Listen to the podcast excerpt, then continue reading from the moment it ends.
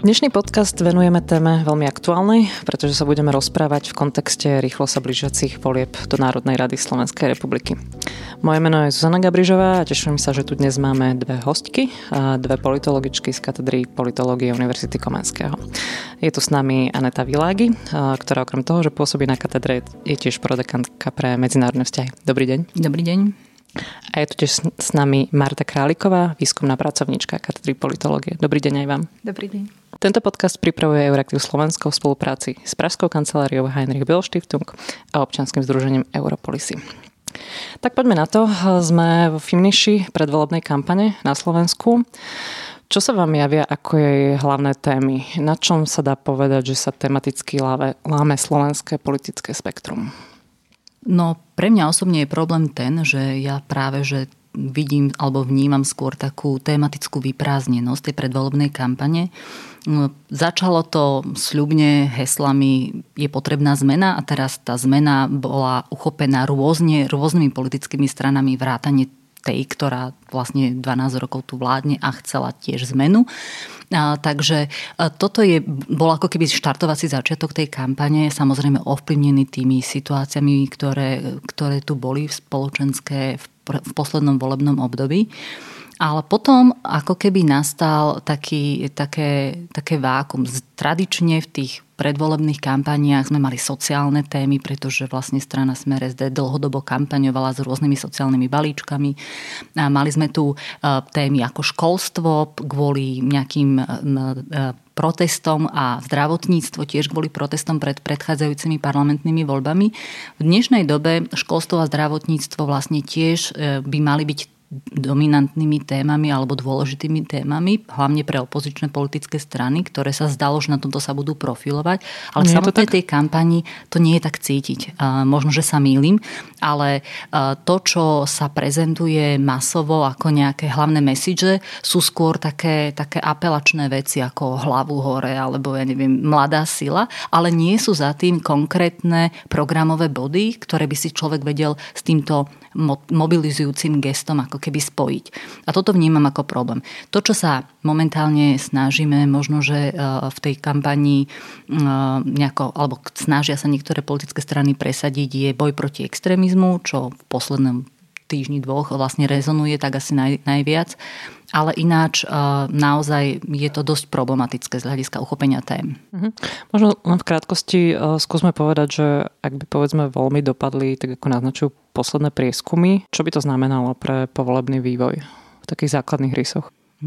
No, je to, ešte stále je to na základe prieskumu veľmi ťažko uh, uh-huh. analyzovať ako možno nejaké scenáre vývoja, a to kvôli tomu, lebo vo veľkej miere bude závisieť od toho, ktoré strany sa na tej spodnej hranici zvoliteľnosti naozaj dostanú do parlamentu a ktoré nie.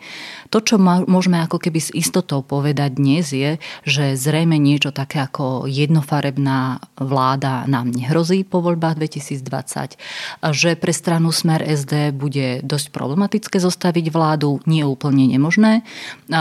Keď bude otvorené pole pôsobnosti rôznym formáciám, tak to môže byť aj vláda, ktorú by sme možno že neočakávali pred 4 rokmi. Na druhej strane rovnako, zatiaľ rovnako veľké sú aj šance opozičných strán bez kotlebovcov, že by zostavili vládu. Je to veľmi otvorené a nedá sa naozaj predikovať nejaký jasnejší výsledok. Pozrieme sa teraz už na to, čo nás zaujíma primárne, a síce európsky rozmer volieb. Asi eh, vieme povedať, že to nie, je niečo, čo bude rozhodovať eh, voľby, ale aj z posledných štyroch eh, vlastne rokov vidíme, že to je niečo, čo môže celkom dobre rozhádať vládnu koalíciu. Uh, ty si už niečo naznačila v, v svojej odpovedi, ale napriek tomu, keďže viem, že ste sa zaoberali dopodrobná aj samozrejme programovými uh, dokumentami strán, do akej miery sú európske témy, uh, Európska únia ako taká, európska integrácia v, v kampani asi menej, ale aspoň v programoch prítomné. Z pohľadu vlastne programov politických strán je to rôzne. Uh, ak odhliadneme od strany, ktorá nemá program, tak vlastne pri tých ostatných je to také, že e, je veľa strán, kde Európska únia nehrá dôležitú úlohu. Vo veľkej miere sa vyskytuje v tom, v tom programe ako nejaký referenčný rámec. To znamená, že ak sa rozpráva do životnej úrovni, tak sa referuje k tomu, že by sme chceli dosiahnuť nejaký priemer Európskej únie. A v tomto duchu je to zvyčajne skôr naozaj ako keby pozitívny referenčný rámec, že chceme dosiahnuť niečo, čo je v EÚ bežné. Ale ak sa pozrieme vyslovene na témy alebo politiky Európskej únie alebo napríklad postoj voči ďalšej integrácii, čo bolo vyslovene niečo, čo zaujímalo nás vo výskume, tak tie programy sú chudobnejšie. A možno za zmienku stojí vypichnutie e, koalície PS spolu, ktorá má tento program trošku rozpracovanejšie aj z pohľadu toho, aké postoje by Slovensko malo v rámci EÚ zastávať k rôznym politikám, ktoré sú napríklad v oblasti zahraničnej alebo bezpečnostnej. Mm, a potom možno, že ešte sú, teda, sú aj ďalšie politické strany, kde, kde tie témy sú, ale oveľa menšej miere zastúpené. Keď sa pozrieme vlastne potom na samotnú komunikáciu, opýtala si sa aj na to, takže to, to z tohto pohľadu nie pri, pri programoch, ale vlastne pri facebookových komunikačných kanáloch alebo v komunikačnom kanáli, prípadne pri televíznych diskusiách, tak tam tá, tá, to zastúpenie, Marta to veľmi dobre zhrnie, lebo ona sa tomuto venovala, Uh-huh. Vieme povedať, ako veľmi prítomné, ako často referencovali slovenské politické strany presne v televíznych debatách, na ktoré ste sa pozerali a v komunikácii na uh, sociálnych sieťach, ako často uh, referencovali Európsku úniu alebo hovorili o európskych témach? Tak my sme v našej analýze používali dáta za rok 2019 v týchto mediálnych výstupoch, čiže teraz už mesiac január tá ostrá kampaň tam už nie je započítaná, ale za ten uplynulý rok um, sú to vlastne výstupy mesačne v desiatkách, ale to môžeme hovoriť o prvých možno 5 mesiacoch roka 2019, ktoré boli poznačené kampaňou jednak do prezidentských volieb a potom do eurovolieb. A potom táto téma naozaj rapidne utichla, že odvtedy jednak boli letné mesiace a potom už sa zvolna začínala predvolebná kampaň, predstavovanie kandidátov, a vytváranie programov, takže tam už sú tie výstupy ktoré sa týkajú Európskej únie alebo členstva Slovenska v Európskej únii sú v jednotkách, čo bolo pre nás pomerne prekvapivé zistenie, lebo vlastne na Facebooku je to akoby neobmedzený priestor pre strany na komunikáciu týchto tém, ale prekvapivo ho nevyužívajú tak, ako by možno mohli ak by chceli. A možno aj dlhodobo vlastne sa to tak prezentuje, že pri tých parlamentných voľbách európske, európske témy nezohrávajú rolu a, a čakalo sa, kedy príde ten čas, kedy vlastne už na Slovensku sa tá Európska únia natoľko udomácní, že bude súčasťou toho volebného boja aj pri národných voľbách. A dokonca sme boli tak trochu optimistickí v predchádzajúcich parlamentných voľbách, že tamto ako keby začínalo sa predsa len tak vnárať, že, že tá migračná kríza ako keby vniesla aj európske témy do parlamentných volieb, ale pri týchto vidíme opäť návrat k štandardu ako keby. To znamená návrat k tomu, že tie európske témy nie sú zrejme tým rozhodujúcim, ani takým, ktorý boli nejaké lákadlo pre voliča. Treba si zrejme povedať aj to, že máme za sebou zaujímavý rok tých dvoch o, ďalších volieb a zrejme aj tie témy ohľadom Európskej únie sú už odkomunikované, že teraz dominujú vyslovene tie domáce politické témy, ktoré rozhodnú Áno, máme za sebou naozaj super, super volebný rok. Vy ste dnes predstavovali svoju autorskú štúdiu, ktorá skúma stranický euroskepticizmus práve teraz v súvislosti s voľbami. Povedzme si najprv, aby posluchači pochopili, ako treba z vášho pohľadu akademického euroskepticizmus chápať, lebo asi nevždy je to to, čo si pod tým predstavujeme v podstate aj tento náš výskum eh, motivovalo to, že témou alebo nálepkou euroskeptická politická strana sa bežne operuje v tom mediálnom alebo verejnom priestore bez toho, aby sme sa pozreli na to, čo to znamená. A z akademického hľadiska je dôležité poznamenať, že euroskepticizmus nie je akákoľvek negatívna, negatívny postoj voči EÚ. Ono to musí mať nejak špecifické črty. A to, z čoho sme vychádzali my, je, že musí to byť negatívny postoj voči Európskej únii ako politickému systému. To znamená, že že niekto, kto kritizuje nejakú konkrétnu politiku, ešte neznamená, že by chcel tú Európsku úniu zbúrať alebo zrušiť. On jednoducho má iný názor na nejakú verejnú politiku. Tak ako aj na Slovensku politické strany, keď sa hádajú o výške daní alebo sa hádajú o, zabez, o sociálnom zabezpečení, ešte neznamená, že tie strany sú protisystémové. No a toto je veľmi podobné vlastne aj na tej európskej úrovni. Euroskeptické strany sú také, ktoré sú, sú v podstate protisystémové. Oni sú proti Európskej únii ako politickému systému, jednotlivým e, vlastne inštitúciám a ich legitimite, právnym nariadeniam, ktoré platia v tom danom priestore Európskej únie, proti takým základným blokom stavebným, ako sú napríklad euro, ako je Schengen, jednotný priestor. Čiže toto sú vlastne strany, ktoré toto chcú zrušiť alebo zvrátiť integráciu do bodu, ktorá tu bola kedysi, keď ešte nebola Európska únia. To znamená nejaký jednotný trh, ktorý by len platil tie základné pravidlá. Alebo sú to politické strany, ktoré jednoducho natoľko spochybňujú členstvo danej krajiny v EÚ, že chcú vystúpiť z tej EÚ. Toto sú tiež vlastne ako keby charakteristickou črtou euroskepticizmu. Ale nie uh, nejaká kritika konkrétnych politík alebo politických krokov, ktoré, ktoré sa príjmajú. Takže z tohto sme vychádzali a na základe tohto sme sa pozreli vlastne na empirický materiál, to znamená, že na jednotlivé veci, ktoré produkujú politické strany a snažili sme sa ich zaradiť do toho, či sú alebo nie sú euroskeptické. Čo presne do tej analýzy vstupovalo, nech si vieme predstaviť, že čo sú tie veci, ktoré ste merali a ktoré ste zvažovali? Hm, tak my sme vychádzali z dvoch typov dát. Jednak sú to mediálne výstupy a potom spomínané volebné programy do volieb do Národnej rady. Um, čo sa týka tých mediálnych výstupov, tak tam sme sledovali facebookové profily politických strán a predsedov politických strán a sledovali sme tri typy tých klasických televíznych uh, nedelných debát. Uh, zahrnuli sme vlastne všetky politické strany, ktoré v tých posledných prieskumoch uh, sú nad hranicou zvoliteľnosti, uh, pričom teda vychádza nám z toho 9 strán, pričom niektoré v tých mediálnych analýzach nie sú zahrnuté, keďže vznikli len nedávno, iné strany zase nemajú politické programy, takže s týmito obmedzeniami. Hm, sledovali ste teda tie strany, ktoré majú, teda podľa prieskumov, šancu dostať sa do Národnej, do Národnej rady. To nám dáva, ak sa nemýlim, 9, 9 strán. Áno. Tak skúsme si možno v krátkosti povedať k tým jednotlivým stranám, kde sa v rámci vašej, vašej škály, ktorú používate k euroskepticizmu umiestnili? Tá naša škála um, rozdielujeme ju na tvrdý euroskepticizmus a meký euroskepticizmus a potom sú postoje, ktoré sú pozitívne voči európskej integrácii. A nebude asi prekvapením, že um, na tom jednom konci tvrdého euroskepticizmu skončila uh, strana Kotlebovci ľudová strana Naše Slovensko, u ktorých naozaj sme identifikovali um, vyjadrenia, ktoré um, boli za uh, vystúpenie uh, Slovenska z Európskej únie, aj keď nepriamo uh, tým, že zbierajú, petici- uh, zbierajú podpisy pod petíciu za vystúpenie uh, Slovenska z EÚ, ale takisto sa u nich vyskytujú vyjadrenia, ktoré žiadajú návrat k hospodárskej spolupráci, veľmi ostro kritizujú diktát Bruselu, um, vravia o ohrození um, slovenských tradícií a kultúry práve Bruselom alebo liberálnym Bruselom. Často to parafrazujú práve takto.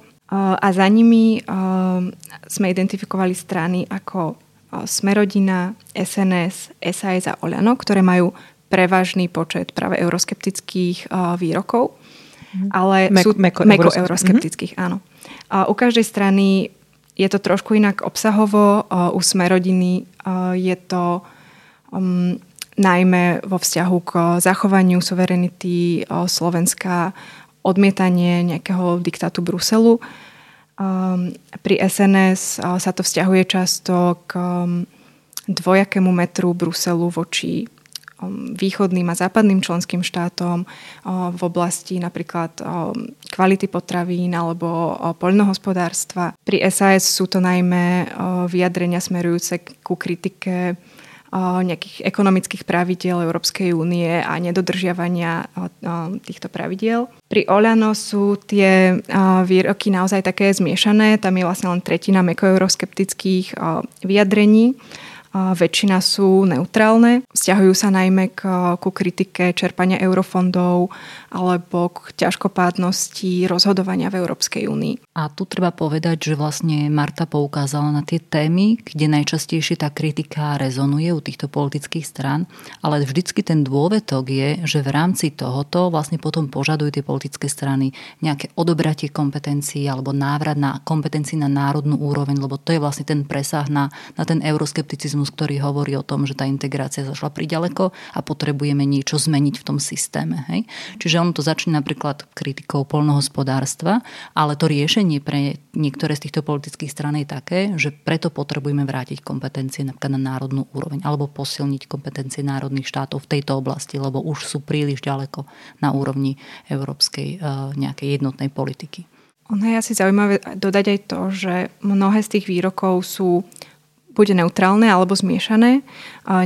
Nedajú sa tie strany v absolútnom ponímaní zaradiť na túto škálu. Sú to skôr naozaj tendencie príklonu k skôr euroskeptickým alebo podporným nejakým stanoviskám voči Európskej únii. Preto sme aj vlastne dve strany aj po zahrnutí tých volebných programov nezaradili alebo zostali nezaradené na tejto našej škále, to je SNS a Oľano, u ktorých naozaj nachádzame také protichodné vyjadrenia, napriek tomu, že v médiách často vyskutujú, e, e, vystupujú euroskepticky, tak v tých programoch sú viac e, proeurópsky orientované, u SNS dokonca až tak, že oni schvalujú vytvorenie Európskej armády, čo by sme mohli považovať až za taký prvok Európskej federácie. Máte pre toto uh, vy nejaké vysvetlenia? Viem, že toto nebola, nebolo úplne predmet vášho skúmania v tejto štúdii, ale uh, z vašich skúseností alebo in, možno iných, uh, iných znalostí, čo by podľa vás za týmto rozporom?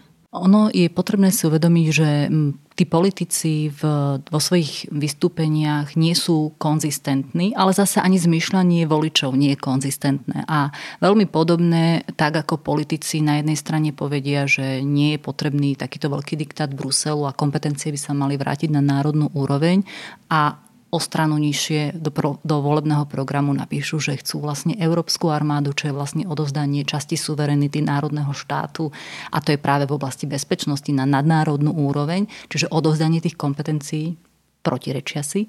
Ale s veľmi podobnými vecami sme sa my vlastne stretli aj pri diskusii medzi občanmi, kde bežný človek tiež začne vo veľkom kritizovať e, práve to, že Slovensko stráca suverenitu a o pol hodinu je si ochotný a dokonca by uvítal odovzdanie časti kompetencií a suverenity Slovenska na Brusel, ak by sa to týkalo tých vecí, kde on cíti e, užitočnosť. Napríklad práve bezpečnosť vo vymedzení voči NATO, alebo napríklad Európska minimálna mzda je niečo, čo si vedia predstaviť, že by to mohlo byť prínosné. Čiže tieto kontradikcie sú aj medzi samotnými občanmi. To je jedna vec. A druhá vec je tá, že napríklad pri SNS a pri jej veľkej podpore pre Európsku armádu je to potrebné čítať v určitom kontexte. A ten kontext je oslabiť na to, ako sa len dá. Toto je naozaj ako keby ich primárny cieľ eh, snažiť sa Slovensko vymaniť eh, spod, spod toho jarma na to, eh, na to členstva. A práve oni vnímajú možnosť vytvorenia Európskej armády ako niečo, čo je alternatívou k členstvu v NATO. Takže v tomto duchu by som vysvetľovala vlastne aj tento príklon SNS k takmer federatívnym prvkom alebo budovania Európskej federácie, čo to nie je naozaj tak, ale, ale toto, toto je ten jazyk, ktorý zvolili v porovnaní napríklad s inými politickými stranami, ktorí sú veľa vágnejšie, ako budú, bude konkrétna predstava tej, tej vznikajúcej bezpečnostnej politiky EÚ, tak oni sú v tomto špecifickejší. Čiže to je pri tom, pri tom SNS. Je to... Skúsme si možno ešte pre posluchačov len teda zopakovať, že koho nachádzame. Tvrdých euroskeptikov sme si pomenovali, že tam je len LSNS. A teda meký euroskepticizmus nachádzame u strán, ešte raz si to zopakujeme. Sme rodina. Sme rodina. A SAS. Uh-huh. A potom sú dve politické strany, čo je SNS a Olano, ktorí v mediálnych vystúpeniach sú mekí euroskeptici. Ale keď sa pozrite do ich programov, tak tam to nesedí, lebo tam to vyzerá, že sú skôr podporovatelia európskej integrácie. Hej, čiže skôr pozitívne tie postoje majú. A, a preto ten, ten paradox je potrebné vysvetliť pri SNS, kde je vyslovene v tom programe, je to zrejme naozaj snaha o, o e, oslabenie NATO a preto podpora Európskej armády. A pri Olano je to taký špecificky. To, to, to vysvetlenie je ťažko sa hľadá, ale možno, že ono pramení z portfólia voličov e, Olano, pretože ak sme vlastne zisťovali postoje ich voličov k EÚ, tak e, z toho nášho pohľadu vlastne tretina z nich je meko euroskeptická, tretina je pozitívne naladená a takmer tretina je taká neutrálna v zmysle toho, že tak ako je Európska únia dnes, ako ju poznáme, tak by mala aj ostať. Čiže aj Olano potom je tak všezahrňujúca. No? Dá sa podľa teba povedať, že, že čo je prvé, že či tá strana kopíruje rôznorodosť názorov svojich voličov, alebo naopak e, voliči preberajú túto rôznorodosť názorov svojich politických lídrov? To je tradičná otázka, čo bolo skôr, či vajca alebo kura, neviem, nemám na ňu konkrétnu odpoveď. A to, čo sme z tých zistení našich výskumov, je, je úplne citeľné, že ľudia napriek tomu, že kritizujú politikov a hovoria o tom, akí sú zlí, napriek tomu sú v diskusiách ochotní používať ich argumenty, aj také, ktoré sú čerstvejšieho dáta. To znamená, že niečo, čo naozaj počuli týždeň, dva dozadu niekde v médiách od svojich politických lídrov. Takže uh, určite tí lídry formujú postoje uh, voličov a rôznych, nielen tých svojich, ale, ale celkovo naprieč spoločnosťou. Na druhej strane neviem, nakoľko je to niečo, čo možno, že nejaká predispozícia pre ten daný politický postoj v tom človeku je vopred. Ako možno v tomto kontexte alebo v tejto relatívne presnej kategorizácii eh, vnímať eh, to, že si niektoré strany hovoria, že sú eurorealistické. A to je konkrétne prípad, ak sa nemýlim, môžete ma doplniť SAS a, a Olano, ktoré používajú toto seba označenie. Ako, ako vníma toto seba označenie? Uh, no, ja som to vnímala presne v tej snahe dištancovať sa od pomerne negatívnej nálepky euroskepticizmu, ktorá v tej, na tej úrovni EÚ a vlastne v tej akadémii vo verejnom sektore je. Um, a snaha o e, seba postulovanie do niečoho pozitívnejšieho a zároveň toho správneho. Lebo byť realistom znamená, že niekto stojí dvoma nohami na zemi a, a nie niekde v oblakoch. A to je vlastne snaha, snaha dlhodobá snaha napríklad Richarda Sulíka a SAS. Na druhej strane, keď sa ale pozrieme na to, ako, e, o akej reforme ono rozpráva pri tejto eurorealistickej reforme a čo by chcel, čo by chcel presadiť, tak tam väčšina z tých vecí naozaj e, hovorí o, o navrátení sa integrácie späť do bodu, keď ešte Európska únia neexistovala. Čiže e, aj sú tam potom ďalšie nejaké charakteristické črty, napríklad e, rušení kompetencií niektorých inštitúcií alebo, alebo podobne. A toto je ako keby dominantné. Tak práve kvôli tomu tá jeho predstava eurorealizmu je skôr to, čo my nazveme ako meký euroskepticizmus. Pri Oľano je to problematickejšie, pretože napriek tomu, že sa sami vo volebnom programe hlásia k eurorealistom, nikde v programe nešpecifikujú, čo si pod tým predstavujú. Takže my môžeme vlastne usudzovať len z tých ďalších e, nápadov, ako by mala Európska únia vyzerať, čo, čo by mala vlastne splniť, aké, aké posolstva a ciele a tam nevynímame alebo ne, neidentifikovali sme konkrétne kroky, ktoré by hovorili o tom, že je potrebné tú integráciu zvrátiť alebo že by Slovensko malo vystúpiť e, z Európskej únie. To, čo sa spomína, je skôr zefektívnenie, ale opäť nešpecifikuje sa, aký druh zefektívnenia, čo by to znamenalo celom tom programe vlastne nenájdete jedinú zmienku, ktorá by hovorila, že je potrebné zrušiť nejakú inštitúciu alebo že je potrebné prinávrátiť konkrétnu kompetenciu niekde späť na, na ten národný štát.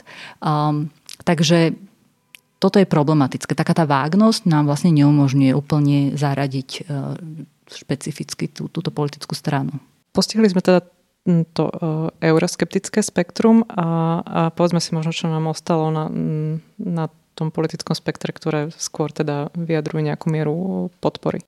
Strany, ktoré môžeme zaradiť medzi podporujúce ďalšiu európsku integráciu, sú napríklad Smer SD, Most Heat, KDH, Za ľudí a PS spolu.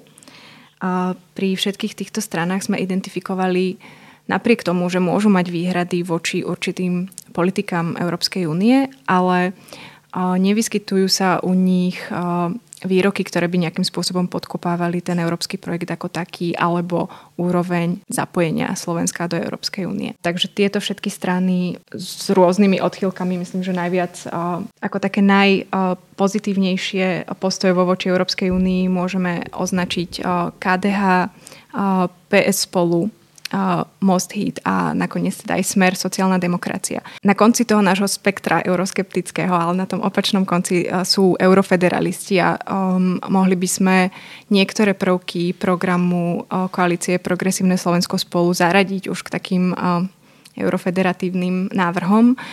Um, čo sa týka napríklad vytvorenia európskeho ministra financí alebo európskej FBI, posilnenia úradu um, európskeho prokurátora. Nie je to, nie je to jednoznačný uh, príklon k eurofederalizmu. Uh, vieme možno povedať, ako sa miera euroskepticizmu na slovenskom politickom spektre vyvíja v čase? No, môžeme sa na to pozrieť, aj keď musím povedať, že toto bude skôr taká analýza, ktorá nie je celkom systematická, pretože vlastne my sme sa nepozerali e, do napríklad programových dokumentov politických strán hlboko do histórie. Naozaj sme skúmali rok 2019 a teda tieto posledné voľby. Ale ak sa pozrieme e, na to, čo vieme o, o, o postojoch politických strán, vlastne pred začatím rokovaní o vstupe Slovenska do EÚ, tak v tom čase medzi také zásadne euroskeptické strany patrila SNS, strana, ktorá vlastne sa deklarovala, že, alebo vyzdvihovala práve suverenitu Slovenskej republiky ako niečo, čo je potrebné si chrániť a brániť a preto bola ako keby proti vstupu, alebo nie úplne proti vstupu, ale mala veľké výhrady. Ak, tak potom to mala byť Európska únia, ktorá by plne rešpektovala úlohu národných štátov. Takže to bolo možno, že taký základ nejaký euroskeptický v tom slovenskom politickom e, spektre. No a potom vlastne okolo toho vstupu Slovenska do EÚ e, si možno niektorí z nás pamätajú, že ku SNS sa pridalo aj KDH, ktoré v tom čase vlastne bojovalo napríklad proti tomu, alebo krátko po vstupe eh, veľmi ostro sa vymedzovalo voči ďalšej integrácii, ktorú prinášala Lisabonská zmluva. Vyhradzovalo sa proti niečomu takému, ako bola vtedy diskusia o ústavnej zmluve pre Európu. Čiže také tie federalizujúce prvky alebo prvky, ktoré speli k posilneniu politickej únie, tak toto bolo niečo, čo im vadilo. Z tohoto obdobia vlastne my poznáme hm, taký ten dištanc alebo snahu o, o zachovanie práv národných štátov v kultúrno-etických otázkach ako niečo, na čom budovalo svoju, e, svoju retoriku voči EU KDH a toto vlastne pretrváva až do dnes. Mm-hmm. To sa aj dobre uchytilo v tom politickom spektre.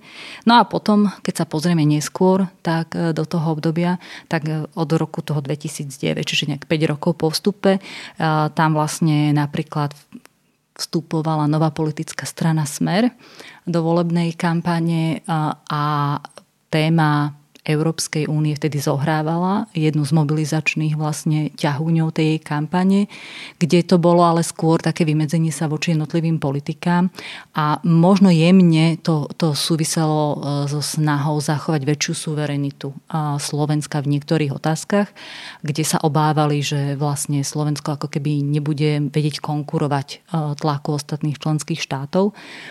No a potom samozrejme, keď pokračujeme v čase ďalej, tak vlastne s migračnou krízou prichádza ako keby oveľa väčšia kritika, otvorenosť voči kritike voči EÚ a tam vlastne potom už vstupuje na scénu tvrdí euroskeptici v podobe Kotlebovcov, ľudovej strany naše Slovensko a pripájajú, pripájajú sa k ním aj ďalšie politické strany, ktoré vnášajú prvky toho euroskepticizmu do debaty o EÚ.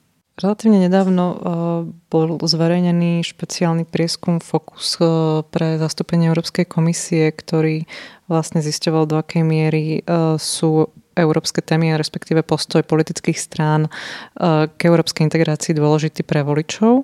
A vyšlo im, že pre 54% voličov je to dôležité, keď sa rozhodujú vo voľbách, nakoľko tá strana je proeurópska Korešponduje toto plus minus s vašimi nejakými výskumami a sondami, ktoré ste robili medzi voličmi? My sme tú otázku nekladli úplne rovnako, teda my sme sa nepýtali vlastne ľudí, nakoľko je Európska únia pre nich dôležitá pri rozhodovaní, takže nedá sa to celkom porovnať. To, čo ale vlastne môžeme ako keby porovnávať e, z tohto pohľadu alebo vyhodnocovať, je, že my vieme, že pre nejakých 50% ľudí je to dôležitá otázka a zároveň sa potom pozrieme, nakoľko sa vlastne tie strany medzi sebou dištancujú alebo rozlišujú v otázkach k EÚ, tak vidíme, že vlastne taký ten primárny odkaz, že Európska únia je pre nás ako Slovensko stále dôležitá a mali by sme tam byť,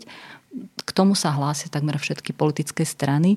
Jedine Kotleba, SNS má zároveň aj petíciu za vystúpenie, ale keď sa ho napríklad v diskusii niekto opýta, čo si myslí o tom EÚ, máme vystúpiť, tak povie, že no tak ale momentálne ešte stále z EÚ dostávame peniaze a je to pre nás dôležité, aby sme teda ešte vedeli čerpať finančné zdroje, pokiaľ sa dá ale samozrejme e, potom ďalej e, dodá, dodá ten, ten euroskeptický postoj tiež. No a z tohto pohľadu vlastne e, naozaj, ak hovoríme o tom, že či je pre voliča dôležité, akú pozíciu má politická strana voči EÚ, tak môže naozaj byť pre takúto veľkú časť voličstva to dôležité, ale na základe toho si nebude vyberať konkrétnu politickú stranu. Alebo je oveľa menšia časť toho voličstva, ktorá kvôli špecifickým postojom k EÚ si vyberá presne tú konkrétnu stranu. Dá sa povedať, do akej miery uh, korešponduje uh, miera euroskepticizmu uh, slovenských strán s nastavením ich voličov? Máme k tomuto dáta? My sme vlastne v rámci takého reprezentatívneho zberu dát od, od bežnej populácie dali aj tieto otázky. A tie, tie zistenia sú prekvapivé, pretože máme vlastne Kotleba, LSNS ako jedna politická strana a potom koalícia PS spolu, kde vlastne tá, tá miera euroskepticizmu u politických strán je úplne rovnaká alebo zodpoveda tomu, aké majú elektorát. A to znamená, že Kotlebovci sú zásadne euroskeptickí, voliči Kotlebu a voliči PS spolu sú zase výrazne optimistickí voči ďalšej integrácii EÚ. A potom máme niekoľko politických strán, kde vlastne ich voliči sú ako keby opačný pól toho nastavenia voči EÚ. A už dlhodobejšie takéto tendencie vykazuje volič SAS, ktorý je oveľa eurooptimistickejší, než je vlastne politická reprezentácia SAS, alebo teda hlavne jej predseda Richard Sulík. A potom e, vlastne máme napríklad volič, elektorát Smeru SD, ktorý je ale zásadne euroskeptickejší, než je samotná strana. Tam sa bavíme približne o 50% ich elektorátu, ktorý je buď to e, jemne euroskeptický, alebo až tvrdo euroskeptický. Čiže je za vystúpenie Slovenska z EU. Tam, tam je to číslo samozrejme na úrovni nejakých 10%, ale 39,5% naozaj hovorí o tom, že by tá integrácia sa mala vrátiť niekde späť v čase a v, integračnom, v integračných ambíciách. Čiže toto sú také čísla, ktoré vlastne možno, že aj vysvetľujú a priestor, ktorý dostáva niekto ako je napríklad Blaha, ako ten, ktorý vlastne v tej, tej strane reprezentuje skôr tú euroskeptickú uh, vetvu volictva. Ďakujem veľmi pekne za rozhovor. Dnes tu boli Aneta Világi a Marta Králiková. Ďakujem za pozvanie. Ďakujem. Tento podcast vznikol vďaka podpore Heinrich Böll Stiftung, kancelárie v Prahe. Ďalšie naše podcasty nájdete na stránke www.euraktiv.sk lomka podcasty, dennom newsletteri nášho portálu, alebo si ich môžete vypočuť vo vašich podcastových aplikáciách. Ak sa vám náš podcast páčil, zdieľajte ho s priateľmi a nezabudnite nás ohodnotiť. Na tomto dieli spolupracovali Zuzana Gabrižová, Štefan Bako a Adam Bajla.